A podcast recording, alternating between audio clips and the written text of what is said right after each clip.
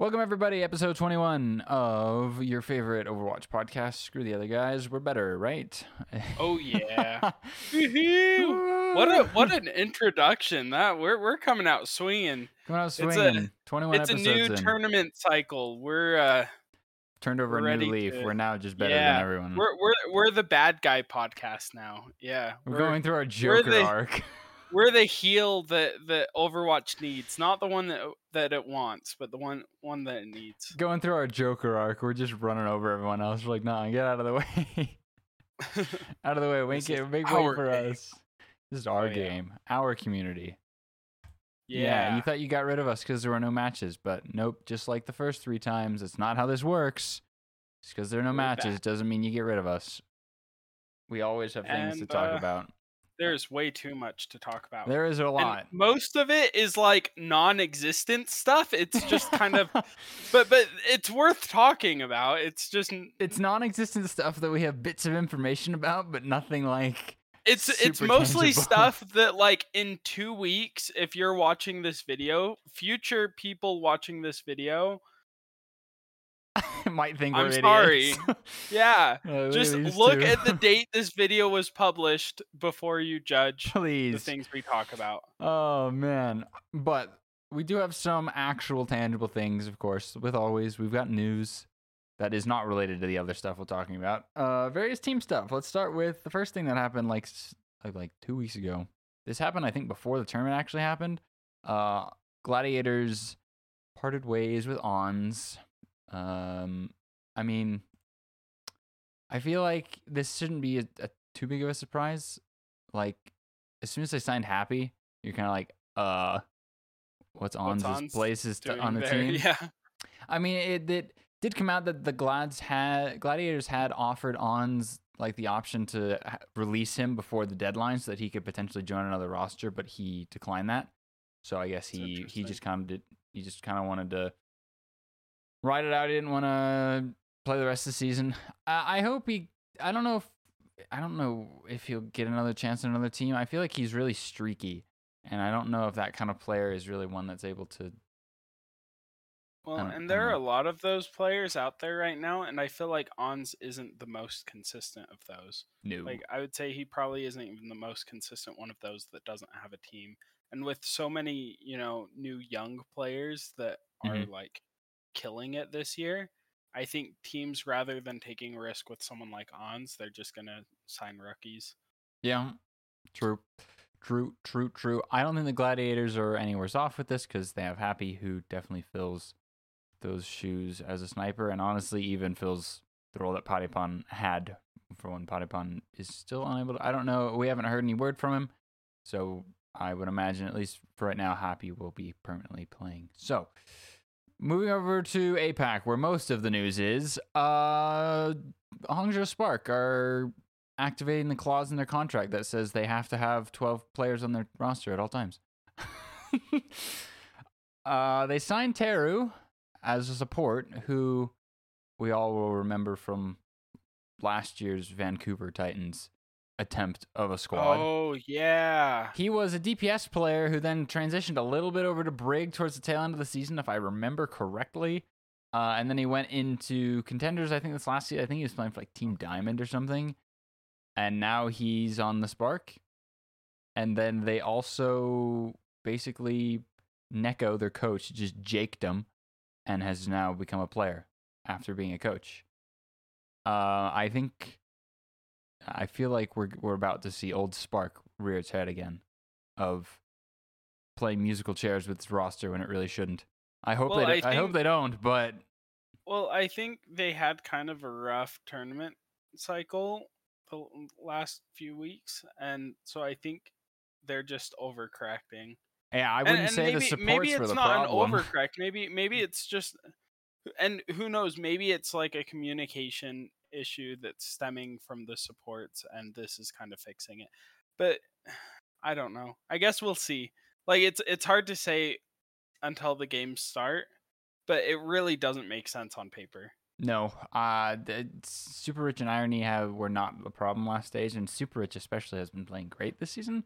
So I don't know why you would pull him out for someone else. If Teru and Neko end up playing, I mean, Neko hasn't played professionally since like what, 2020, 2019, and then Teru, yeah. I wouldn't say really was a standout at all last season, but I mean he was on the Vancouver Titans, so maybe not his own fault. Yeah, nobody was a standout on that team. I don't know. Spark doing funny things, but Spark, when do they not do funny things with their roster? Doing the Spark thing. Another move that didn't make a whole lot of sense. The Guangzhou Charge signed Piggy when they already have an off tank that is playing pretty good. Thoughts? Yeah, it doesn't make sense. You know, when Piggy was dropped by Houston, we were kind of talking about it, and it didn't make sense for him to get signed on any other team. And so we saw it as like kind of a goodbye to Piggy. Oh, well, that kind of sucks, you know? And so to see him pop up is kind of cool. You know, it's like, oh, Piggy's back. But then again, it's like, what role does he play on this team? And I don't think it's really anything, you know, like it really doesn't make sense to me. And I would be kind of surprised if we saw any playtime out of Piggy, and I'd be even more surprised if he did anything, if he did get playtime. Yeah. Because he really hasn't looked all that solid this year.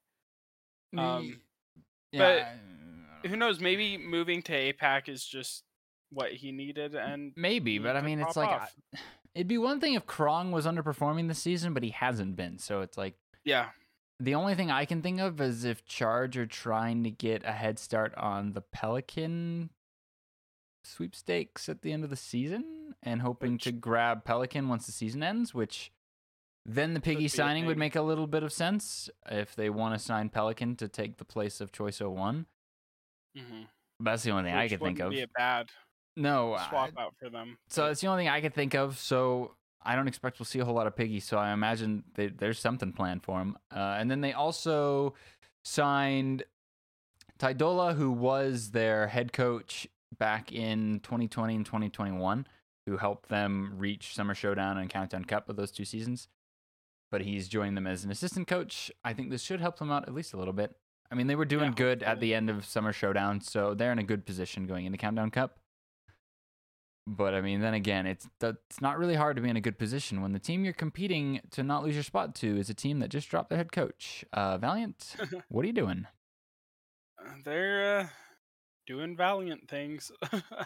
No, they just lost No Hill, right? Yeah, and what's funny is that it's not like they just dropped him. No, his contract finished. Oh, apparently, No Hill's contract with the Valiant was only signed through August. Who signs a contract like who wrote that up? Who wrote that up? I don't know. They know the season goes through November, and they're like, "Yeah, we're gonna end that end of August." Yeah, that's weird. And I mean, so much has come out of Valiant that No Hill has said that he basically worked himself into debt, paying player salaries and like.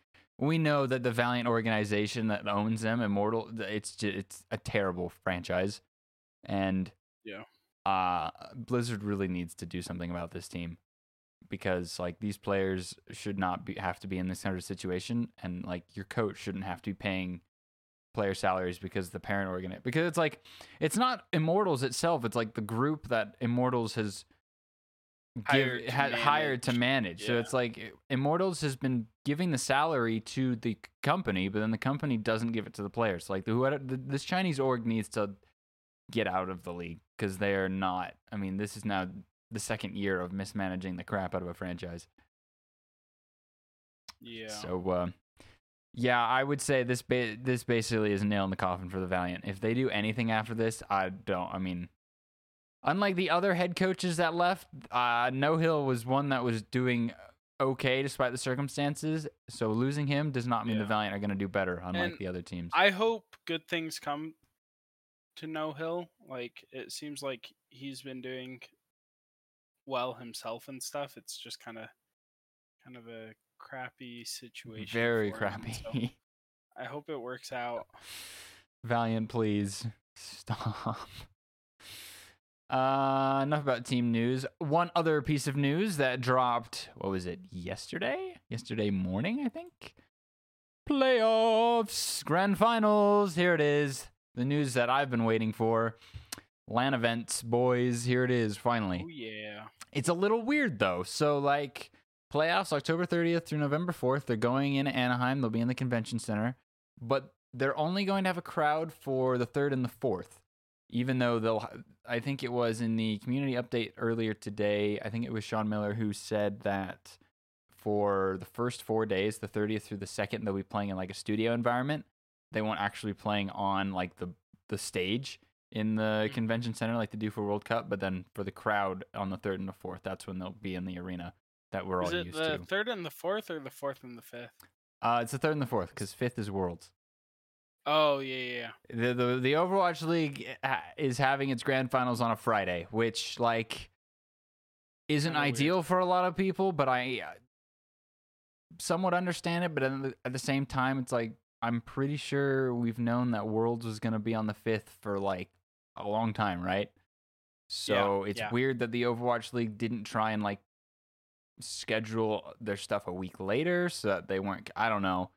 Well, I think if they wanted both of them to happen similar times, because like there is an advantage. You have a lot of gaming fans going to California. Yeah, but you would put it in San Francisco. The problem then is you should have put it in San Francisco, and so that's like. Well, it's like it's one thing from last year. I kind of wish it was because I'm going to League Worlds. Mm-hmm. I'm planning on it, and it would be really great to both. Be able to go to both, but just with the distance, it's not. Well, and it's like last year when Worlds was in China, right? Last year, yeah. It's like, it's like you can if last year, it's like you could have the grand finals of Overwatch League and Worlds on the same day because time zones are so different.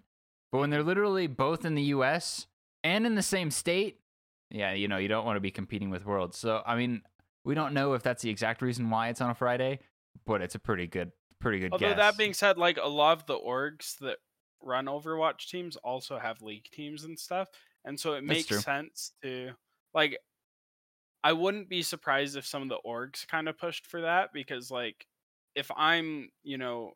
A high up executive for Cloud9, if I'm Jack, like, it would save a lot of time and effort just having them both back to back like that, rather than on the same day. Yeah.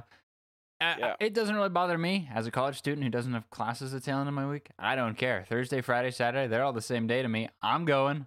Finally, I haven't been to a LAN event since the Dallas Fuel homestand in 2019. So dang. I already got my Airbnb booked and everything. We're ready to go. Here we go. I'm excited. Yeah. Granted, the Outlaws probably aren't going to make it to day 5, but that's okay. You never know. Maybe they'll surprise me. Honestly, I think. I mean, Outlaws are always like one good meta away from winning like crazy. I'm pretty sure they've gotten lucky with several metas this season and they haven't done anything with them. Yeah. But the next good meta is the one for sure. Man, that's the Houston. Oh, man. All right, enough about news. Let's get into actual stuff that has tangible stuff but also doesn't exist. Let's start with all of the heated discussion around this battle pass. First off, what do you think that it's merited? All of the outrage is merited, or do you think everyone needs to calm down? Oh, it's kind of an interesting situation where, like, I feel like both sides are absolutely and completely wrong, and it drives me nuts. So. When it comes down to it, it's like Overwatch, like Blizzard has messed up. Like Blizzard's communication in terms of like prepping, like the game comes out in 2 weeks. Yeah. And there's been no like big hype about it. And the reason why is they haven't really been putting the word out. People don't really know what Overwatch 2 is. Like I was watching some random clips earlier and I think Flats looked at this, it was a tweet from Overwatch or like some generic type tweet just talking about Overwatch 2. And all the comments were like, oh, I can't believe they're making me buy a new game. And it's like people don't understand what Overwatch 2 is. And that's Blizzard's fault.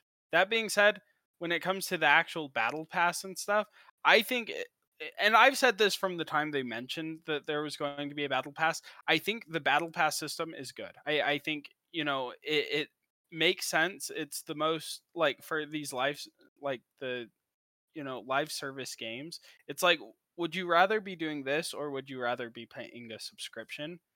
Like, I would pick the battle pass every time. Mm-hmm. And I think those are the only two systems that actually make enough money for a game to stay alive. That being said, I think the most heated part, of course, is the characters within the battle pass being a thing. Mm-hmm. And in terms of locking the characters behind behind the battle pass, it doesn't bother me. But of course, I'm someone that's playing the game enough to get the characters anyway. I think a lot of it comes down to, after the 9 weeks is up, how long does it take to unlock that character if you didn't get it during the battle pass? Mm-hmm. And I think that's kind of the real question. And so for all those people out there, they're all heated and angry. I think the biggest thing is just relax and just let the game come out. Yeah. Be hyped, spread the word, get your friends to play it. Like, because if that is a problem, then, like, they'll get it fixed. Like, I'm not too worried about it. Like, let's give it a chance. Let's let the game come out in 2 weeks, and then we can rage about it if it's bad. Yeah, I'm on the same boat. I think everyone just needs to calm down and let the game come out first, and then if you want to rage about it, you can. Because all we have is just we have information, but it's all like, yeah, sure, this image says that Kiriko is unlocked at level 55 on the free battle pass, but what does that actually mean? Yeah. Right, yeah, you can do your napkin math to be like, oh, well, based on Overwatch 1 XP, that's like 40 hours of playtime. You're like, but it doesn't mean it's a one-to-one of Overwatch 1. Yeah. Just let the game come out. As somebody who's going to be buying the battle pass, I frankly don't care, but it's not people like us that are angry. And the way I see it, so players that play the game a lot, they'll get the character anyway. Players that don't play the game a lot, like, don't play all the characters they have anyway. So, like, frankly, it's hard for me to sympathize. I play League of Legends. I have, like, maybe half the characters. I've been playing for years. I don't grind for characters because, like, I have the same, like, 10 characters that I kind of rotate through. And that's kind of my group of characters. If there's a character you want enough, I'm sure it's going to be easy enough to grind for it, no matter, you know, what it's locked behind. But And everyone, like, the crux of their argument is like, oh, but Overwatch is about swapping heroes and stuff. And it's like, is it really, though? And the Overwatch team has already said that, like, for Overwatch 2, they're trying to balance the roster in a way that you don't have just one counter to something. And even, like, removing this idea of hard counters so that you don't just, like, by not having a hero, you just suddenly lose. Like, that is really, like, the foundation of this argument against paylocking heroes or putting them on the battle pass, is that if you don't have the hero or your teammate doesn't, you just lose. And that's bonk. Let's leave that in the closet and don't touch it, because that's just wrong. Yeah. Please. And I think, like, for the most part, I have the kind of, this is where we're the heels of Overwatch right now. We're the bad. We are. We really are. Yeah, and the reason why, and here's where my, you know, my take might be taken as kind of mean, but, like, for all the people that are still playing Overwatch, that still like Overwatch, like the 6v6, stuff like that, like, good for you, but the game obviously doesn't work. Obviously, it has problems. Mm-hmm. Obviously, it wasn't viable long term.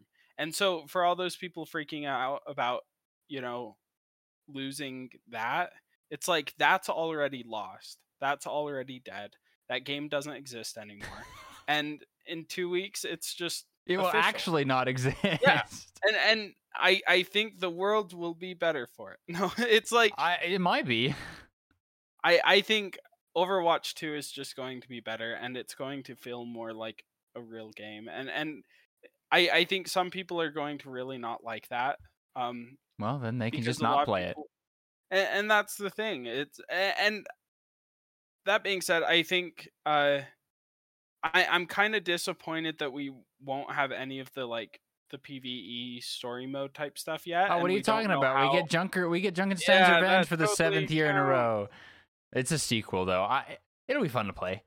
Yeah, but and it'll be cool. But I wish there was I wish we knew how that was going to blend in with the monetization, because like if they're going to lock those behind like battle passes or something, like it would be good to know that in advance, just to kind of like, you know, should I set aside some money for when the story mode comes out, or you know, like I just wish there was some sort of communication on how that's going to tie into things, because they really haven't said anything about it.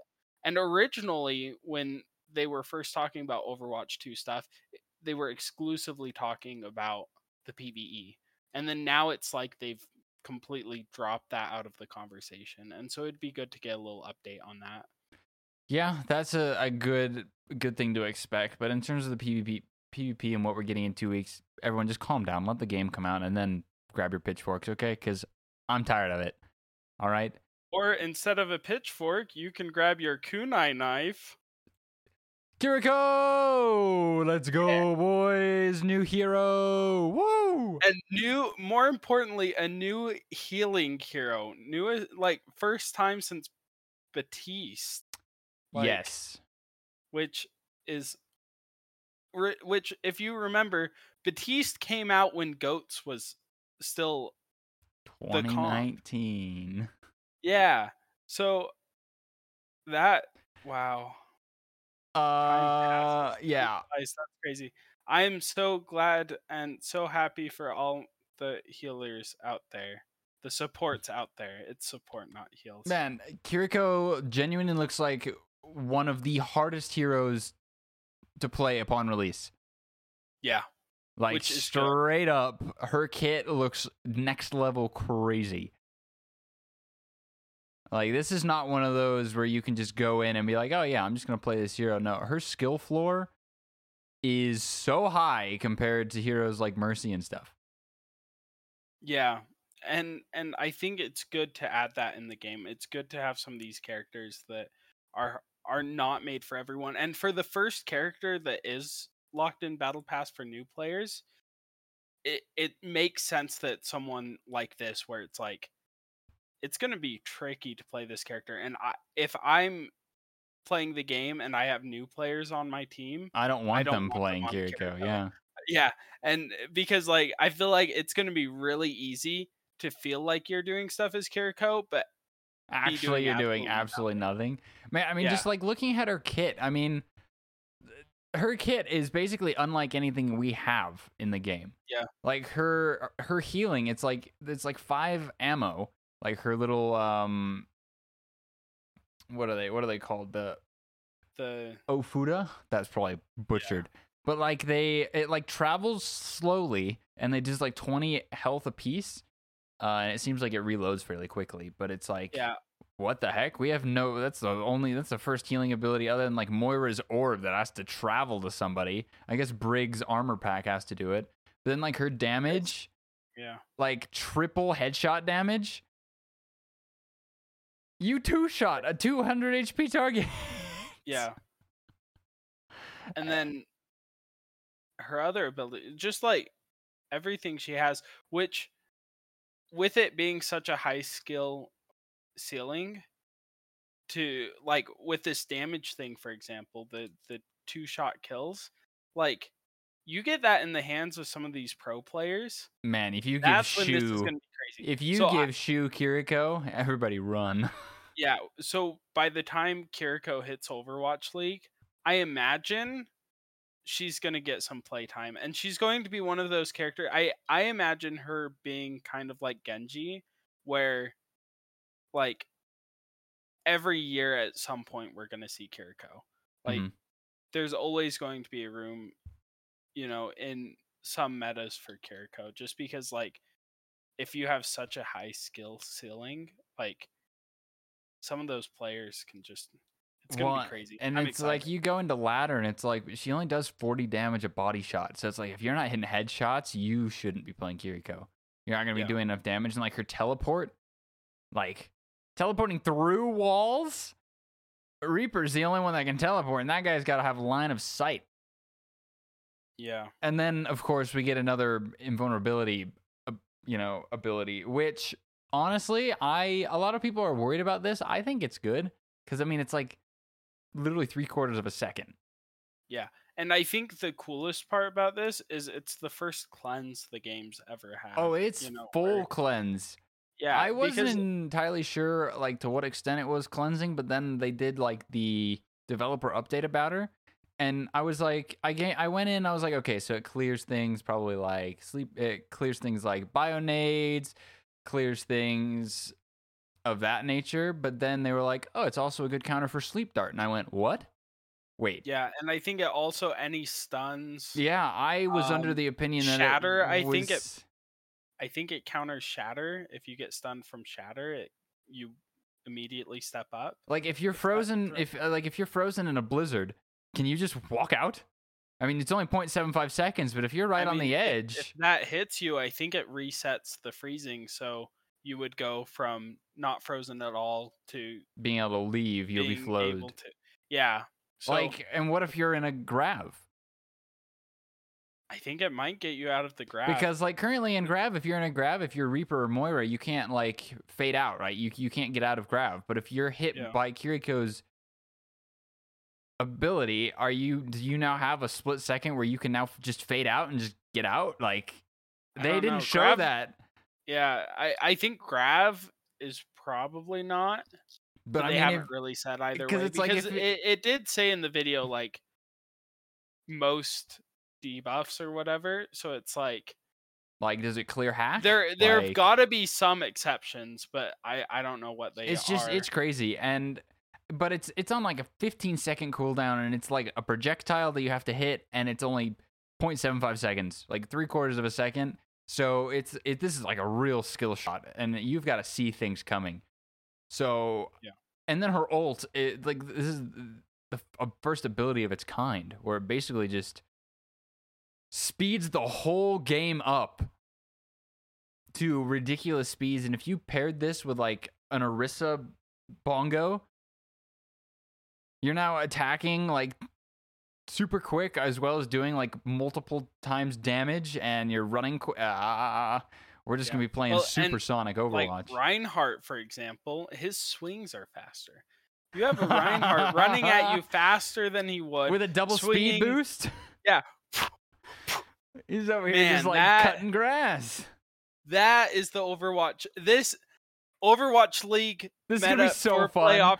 Playoffs meta. It's gonna be Reinhardt. It's gonna be Kiriko with Lucio. It's gonna be Lucio, and it's gonna be May. And, yes, just running at people.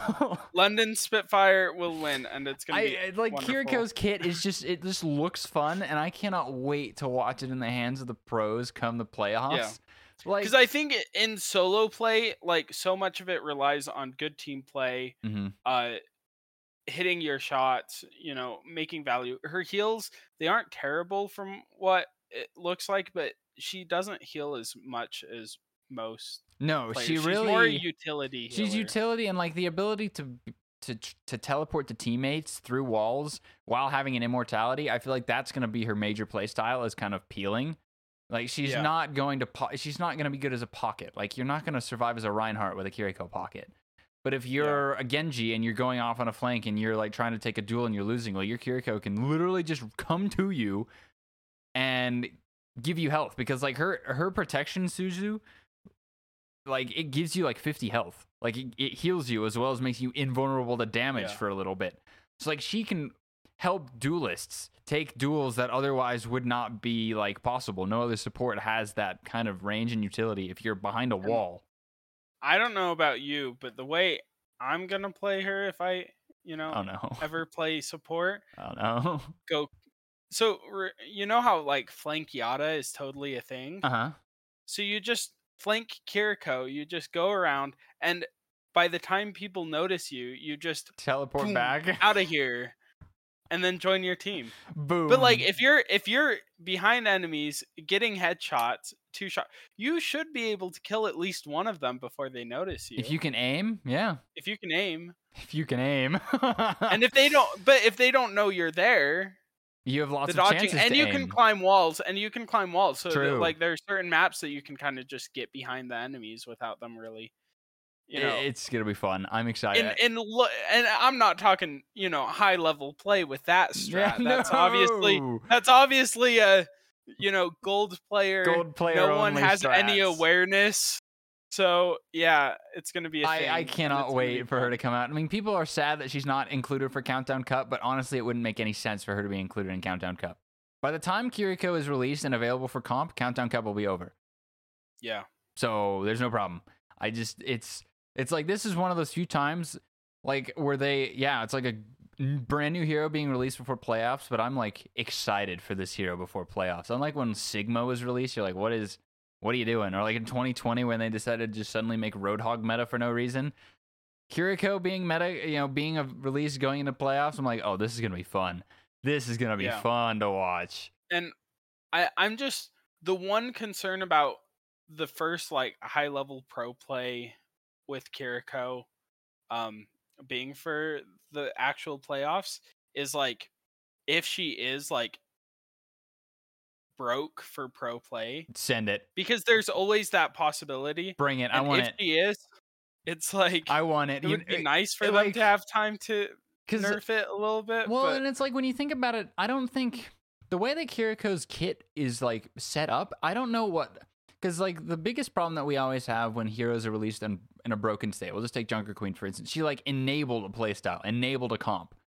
I don't know what comp Kiriko would enable. Like, I don't imagine that there would be, like, a one-trick comp. It would just, Kiriko would just be involved in every comp there, as opposed to having, you know, another, you know, Jotes or Goats-like meta. But, I mean, maybe I could be wrong. There could be hero interactions that are just unseen right now, but... We'll have to see what comes of it. But she's not for Countdown Cup. We have other things to worry about. Like the fact that, Blizzard, where are our patch notes? We're literally 2 days out from the start of Countdown Cup, and all we have are leaks. Please. Help me. Help. All we have are these leaked patch notes and Korean contenders B-sides. We know nothing about what's happening in scrims. Different players are saying different things, and it's not lining up with what we're seeing in contenders. I don't know what's happening. So let's look at these patch notes, which, based on what Avril has said is happening in Korean contenders, these patch notes seem to be generally what's happening. So I haven't seen these. Can you send them to me? Yes. Give me. Hang on. So there's. We'll just kind of go through these one by one. So the first biggest change is a general change that, honestly, I'm surprised it's taken them this long to implement.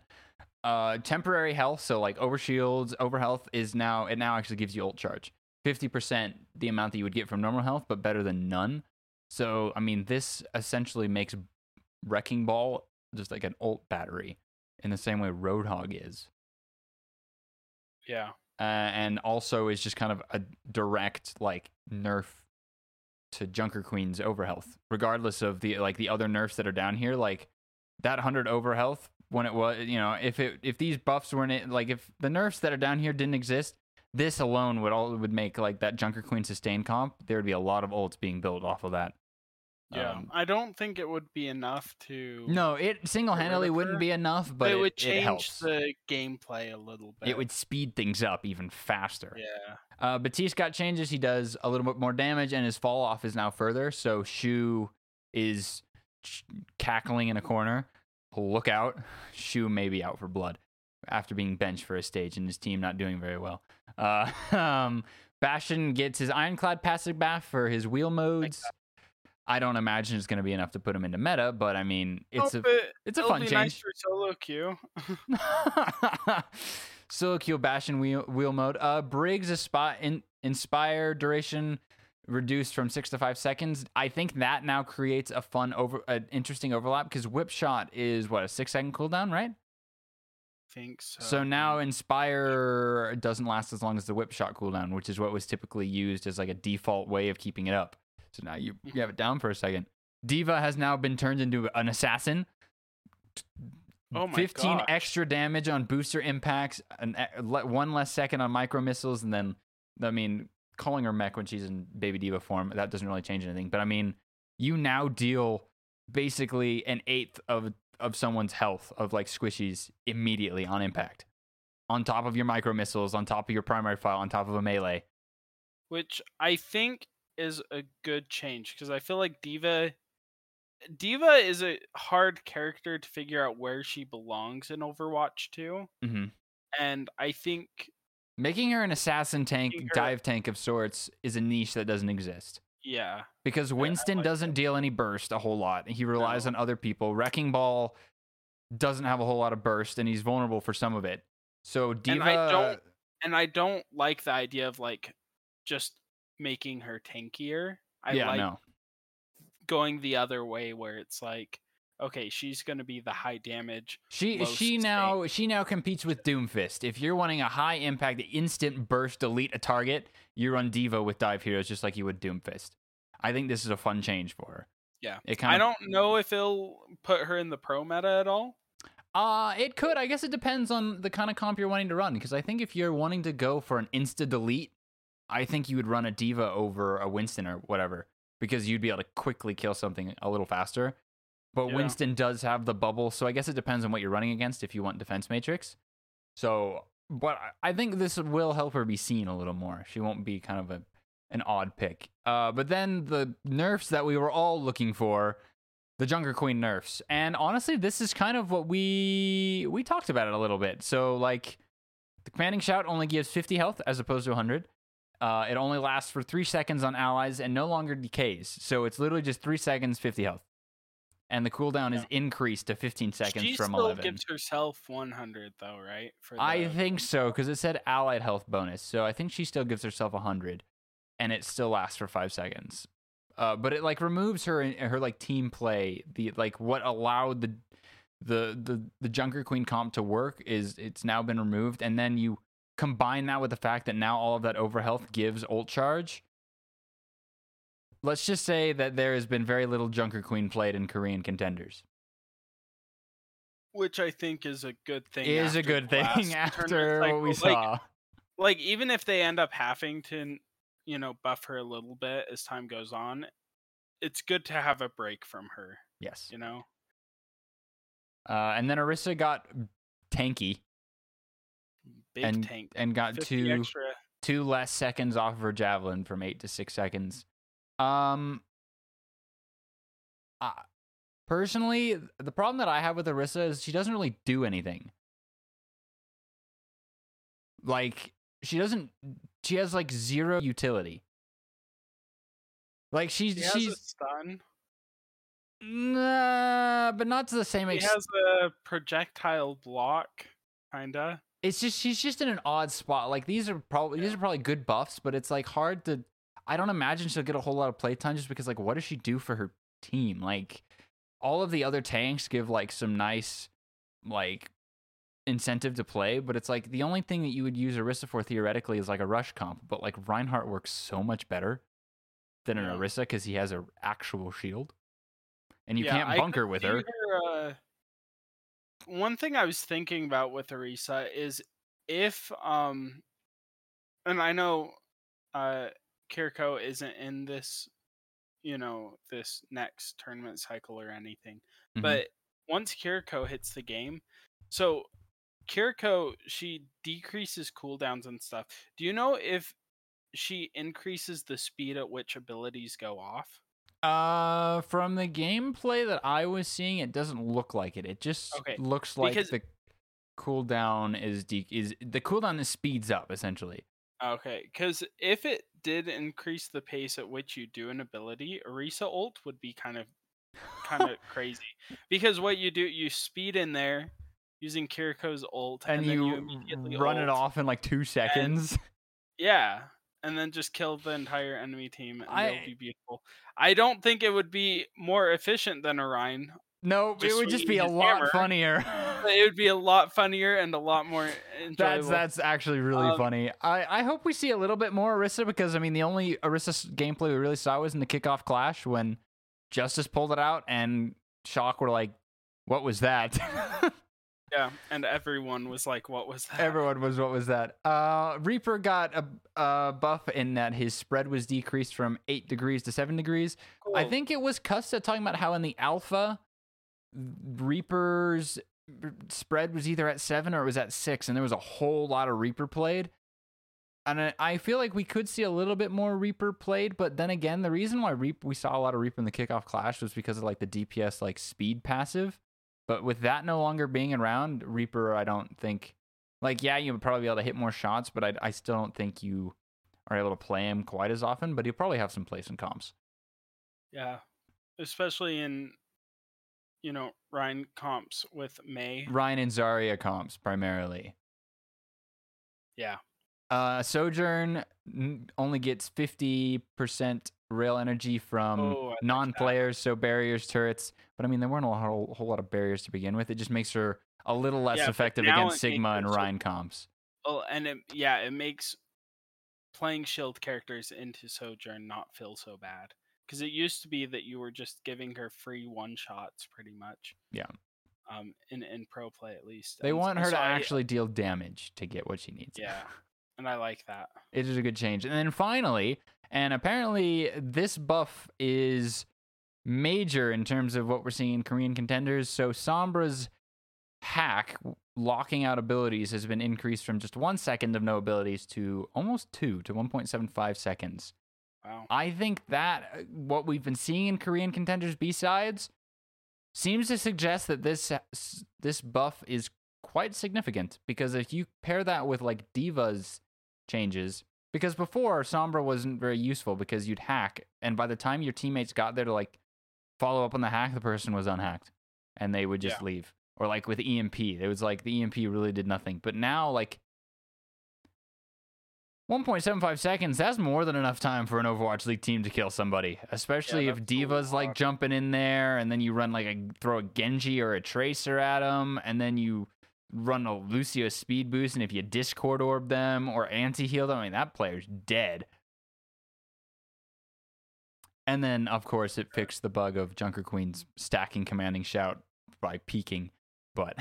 I don't know how I feel about those Sombra changes. In a good way or a bad way? In a bad way. I'm not a huge Sombra fan. I think that's just because every time we've seen her try to be played, it's essentially a troll pick. Well, but no, like even in the past in Overwatch 1, it's like even when she's good, I just don't love watching Sombra. Well, this Sombra would play very differently from Overwatch 1 Sombra, because Overwatch 1 Sombra was really like hack the tanks, build EMP, win a fight with EMP. But now it seems to be Sombra is moved into more of an assassin category where it's like hack the player, call it out to your team, and kill the player.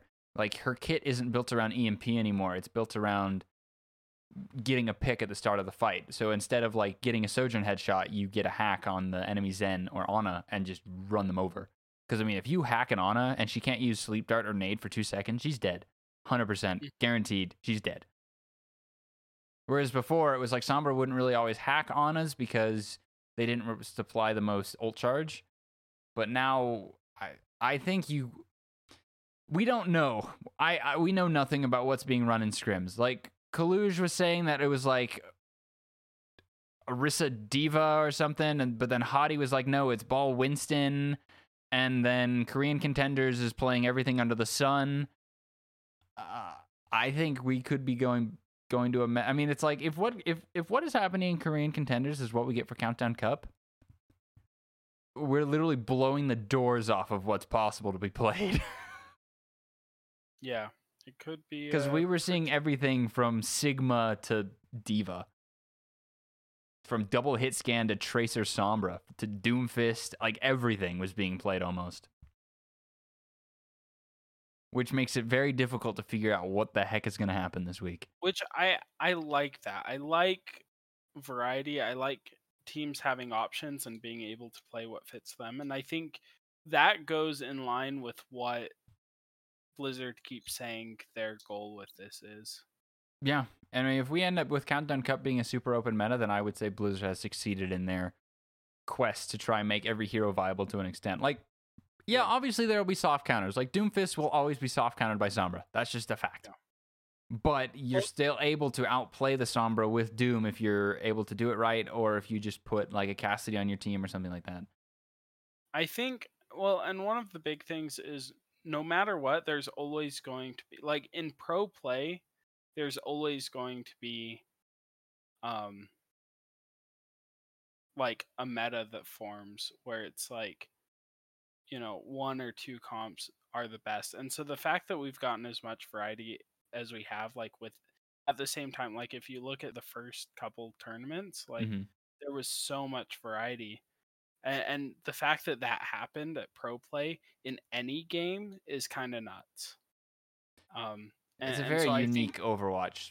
Yeah, and I think it's awesome, and it shows that, you know, things are looking good for Overwatch. I think, like, I would love if if more people watched it. You know, I hope that with the advent of Overwatch 2 coming out, more people play the game. And I mean, just looking at, like, it looks like Overwatch content in general is getting, like, more people are watching. Even though Blizzard isn't doing great at advertising, I feel like the word is getting around somewhat that, like, this is coming out and people are excited. And I think, you know, Overwatch League could see a benefit from it. That's the hope.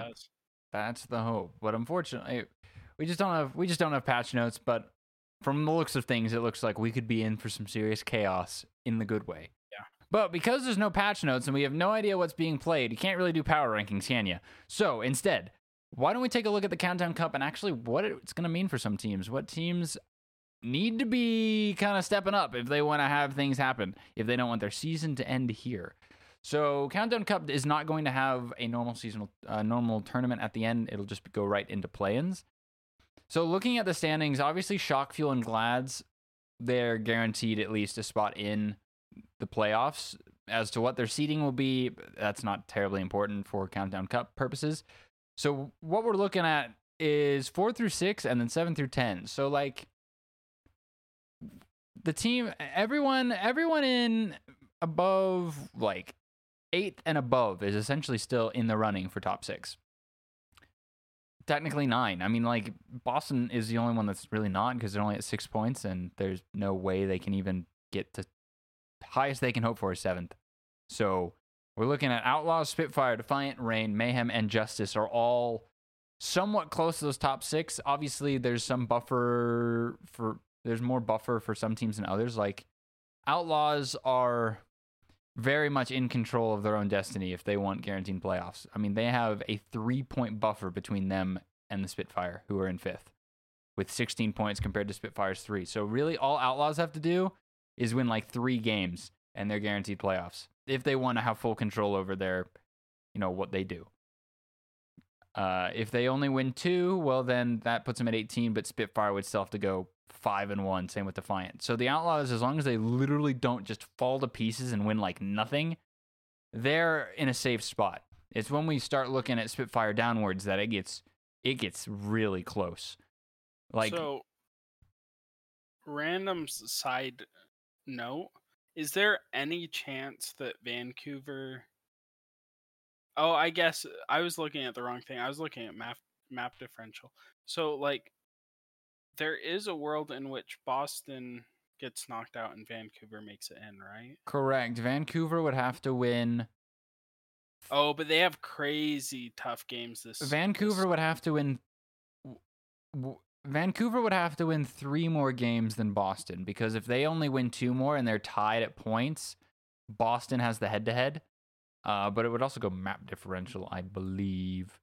Mid-season regional play-in. So it's cumulative league points, match win percentage, which is an odd one, but the interesting thing is it's match win percentage, and it doesn't say regular season match win percentage. So that includes playoffs, like tournaments.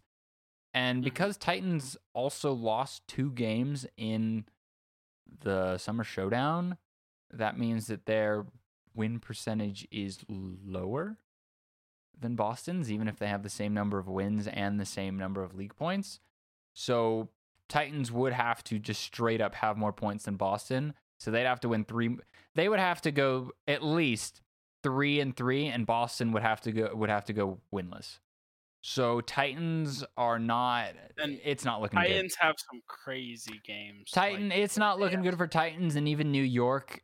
New York, they're playing Glads and Atlanta. Yeah. And so Toronto. Realistically, our top 10 is set.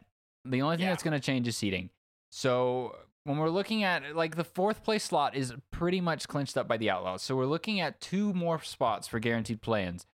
And that's currently up in the air for about four teams. For London, Toronto, Atlanta, and Florida are all 2 points away from each other. Yeah. London plays all three of the big three, which is unfortunate. Oh, my goodness. Almost in a row as well. I think London play, two of them and then play, New York and then play the third. So London's probably looking at a 3-3 stage, unless, Glads who are shocked don't show up, which is entirely possible. Which could happen. Depending on meta. We've talked about Fuel in the past. Mm-hmm. I feel like going into any tournament cycle, it's always the same question. Is it a hive mind meta? Yeah.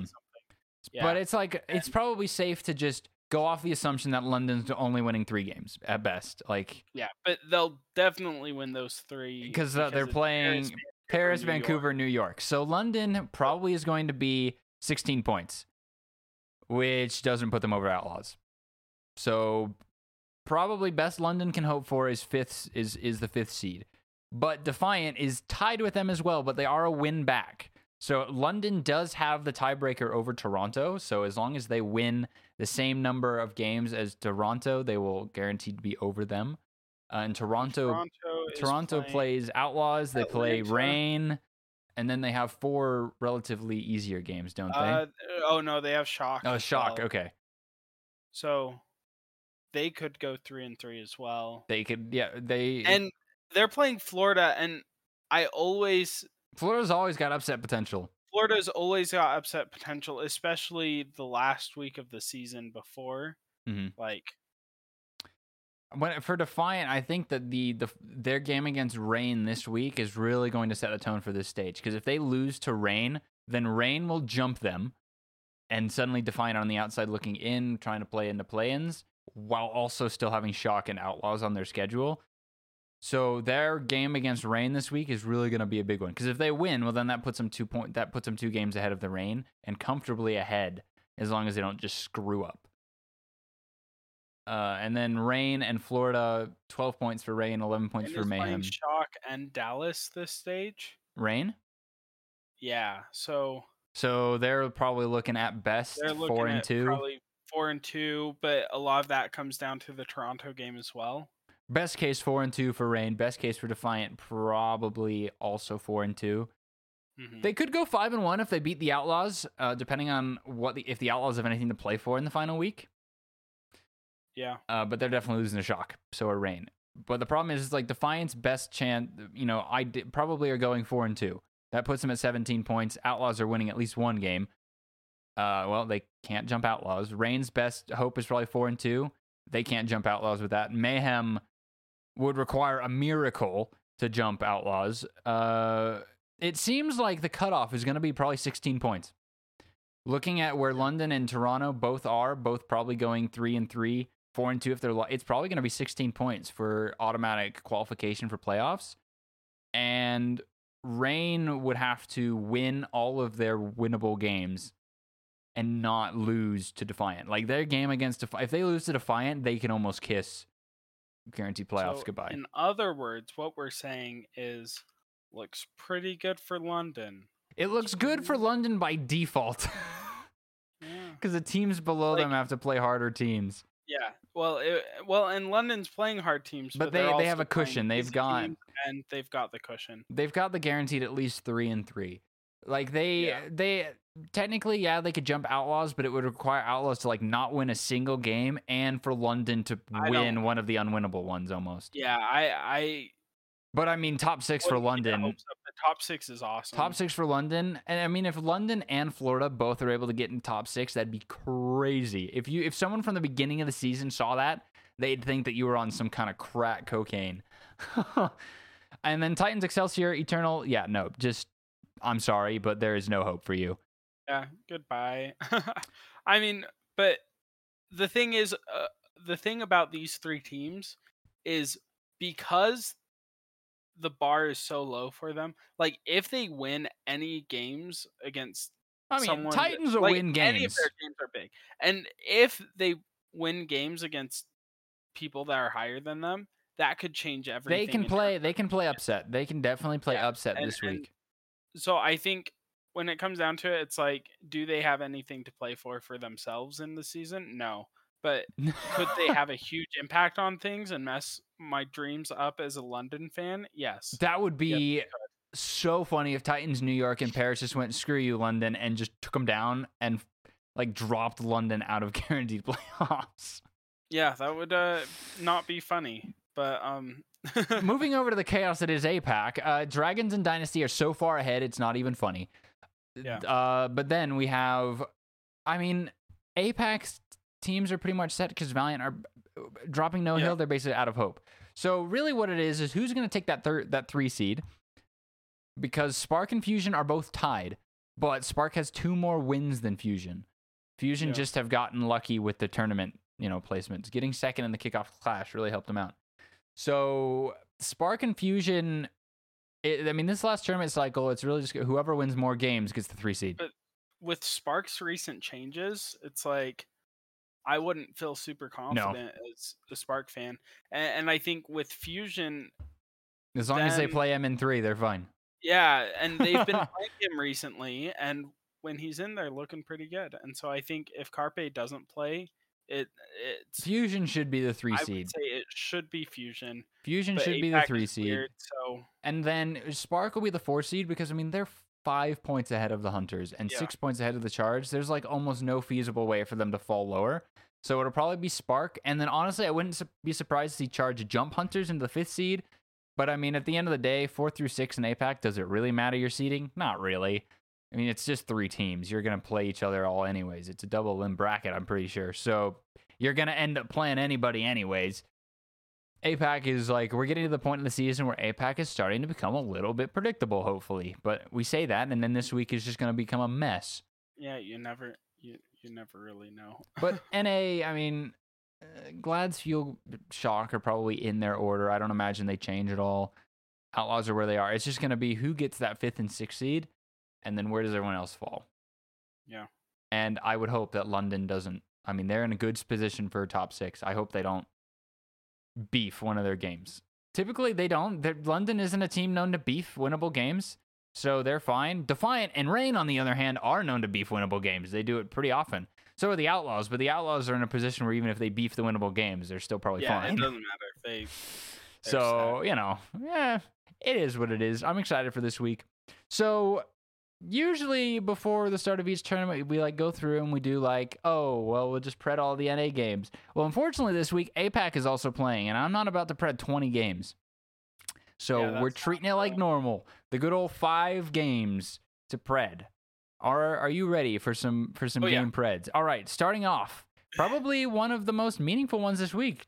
Atlanta Reign, Toronto Defiant. And potentially the most meaningful one this whole tournament cycle. Potentially. Potentially, in terms of setting the pace and stuff. So Defiant Reign is interesting because it's have Reign gotten their mojo back, and did Defiant just kind of get lightning in a bottle last stage? Because if we're running into a Sombra meta, Hisu plays a decent Sombra, but I feel like Defiant are gonna have to go back to they're switching tanks because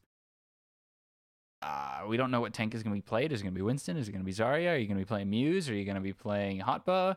And then are you playing Finale? Are you playing Although? I feel like Defiant has a lot more question marks over the course of their roster, whereas Reign, you would expect to know who's coming out. It's probably going to be Kai, Speedily, Hawk, Ultraviolet, OG. Yeah, and I feel like... And this game matters, and Reign shows up in important games. And I feel like this is an important game. Yeah, and if you look at the two teams on paper, I think Atlanta has the advantage overall. You know, even though if you look at win-loss, Atlanta's down. I think Atlanta is the better team when it comes down to it. And I think that matters most at the beginning of it, tournament cycle a lot of times. Like, because I feel like Atlanta's able to, like, adjust a lot easier than Toronto will. So we're both leaning rain on this one. Both leaning on Atlanta. Rain. Also, they weren't in the last tournament. They had some time to like fix, hopefully, and Speedily has more time with the team. Yeah, and that could be huge, you know. And so yeah, I think good things are coming for Atlanta. Good things are coming for Atlanta. Game. Also, as a London fan, Toronto losing games is a good thing. It is. Getting Toronto off your back a little bit will be good because Spitfires start the stage with one or two easy matches, right? Because they play Titans this week. So if Spitfire are able to win and Defiant lose, well, then Spitfire now gain a 2-point lead over Defiant and Reign and put themselves in better positions. Let's now jump over to the chaos of APAC. Chengdu Hunters and the Hangzhou Spark. I don't know. Hey, why is this a match we are prepping? APAC always kills me. I feel like with the recent Hangzhou Spark things, though, I'm going to go with the Hunters. So am I. I feel like Leave will find a way to just make sure this team doesn't lose. And with what the patch notes looks like and what it's leaning towards, it doesn't look like Shy is going to have as much of an opportunity to just win games on Sojourn or Ash. They're going to come out with a Bastion. The Shy Farah. Bastion or the Chengdu? Chengdu. Oh, they're going to go with Farah Bastion. No, Jinmu's going to play Sombra and like miss all of his EMPs, but Leave is going to carry anyways. That's probably what's more likely to happen. That's true. Let's be honest. But yeah, I think just right now with the chaos, Hunters thrive in chaos. Yeah. Chaos is their middle name. Chengdu Chaos Hunters. Yeah. All right. Sticking in APAC. For some reason, the scriptwriters have decided to put the Omega Banger Week 1 Dragons Dynasty version 4 of the regular season matchup, version like 7 or 8, 9. I don't know how many. They've played like 9 or 10 times this season. Yeah. This will be the last one, though, before playoffs. The final one. So the last 3 times they've met, Dynasty have won 2 maps. They are 2 and... 10 on maps. It was not very good in their matchup against Dragons last stage, and I think Dragons win it again. I think Seoul win it this time. I think it's a meta shift. Last tournament cycle's behind us, and I think I just have a good feeling that going into this next stage, Seoul is. I'm putting my eggs in the Lip Sombra. Yeah, which. If anyone's able to destroy another team with Sombra, it's Lip. Yeah, that's true. So, but I do think Dynasty probably have the advantage in the tank department because Smurf is able to play all of them, whereas Dragons will have to swap. So, and we'll probably get to see Iris debut for the Dynasty if flex supports are back in the meta, because I don't imagine we're going to see Prophet Brig again. That experiment is over. So, but we get another storied matchup in this rivalry, even though the last 3 matchups have not been particularly close. Jumping back over to North America, Florida Mayhem, Boston Uprising. I feel like this one could be interesting. Uprising ended the Summer Showdown on a high note, taking down the Titans, but then Mayhem, like, surprised everybody at the Summer Showdown in their lower bracket run. So, I don't know. Yeah, I'm leaning Florida on this one. I feel like I don't trust Boston enough to pred them against anyone. Same here. Higher than them in the standings. Like, I think they could win, but the way I see it, it's like a 60-40. I think Florida wins 60% of the time. Yeah, and because, I mean, Boston has looked good with their more Western lineup with Crimzo Punk, and then Seeker played out of his mind against Titans. Yeah. But I feel like in this first week with all the chaos, Gunba's gonna pull something weird out. Like, yeah. Gunba and McGravy are gonna pull some dumb stuff out again. Because, I mean, literally, Mayhem were the only team that was experimenting in the Summer Showdown. Whereas everyone else was doing the permanent Junker Queen stuff. They're like, but what if we played Ana Zen? And it worked. Yeah, I think they'll do it again. To do stuff like that. And Sir Majed won't have visa issues getting into Canada because these won't be in Canada. So that definitely is a good thing playoffs are in California. Oh, yeah. No more international travel for Majed. And then finally, the last game of the week, Predding, going back over to Asia, Spark Fusion. I'm believing in Fusion, hopefully. Please don't play Carpe, please. Yeah, okay? I mean, just don't play Carpe. About these teams, and it's boring to Pred the same thing, but I'm going to, like...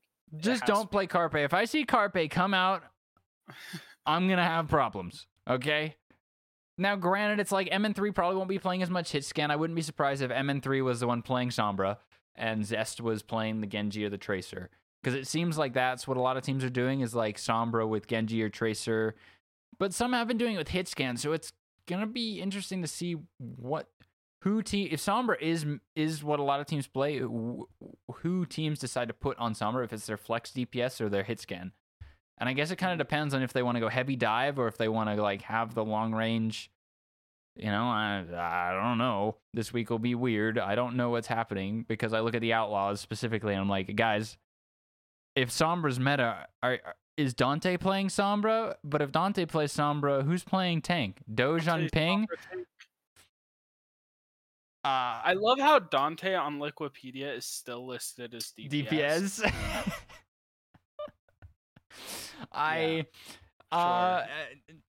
Thankfully, Outlaws are playing Boston this week. But then again, that is the definition of a Houston Bowl game. But we say that, but Outlaws have only lost like one winnable game this season, and that was to New York. So to be fair,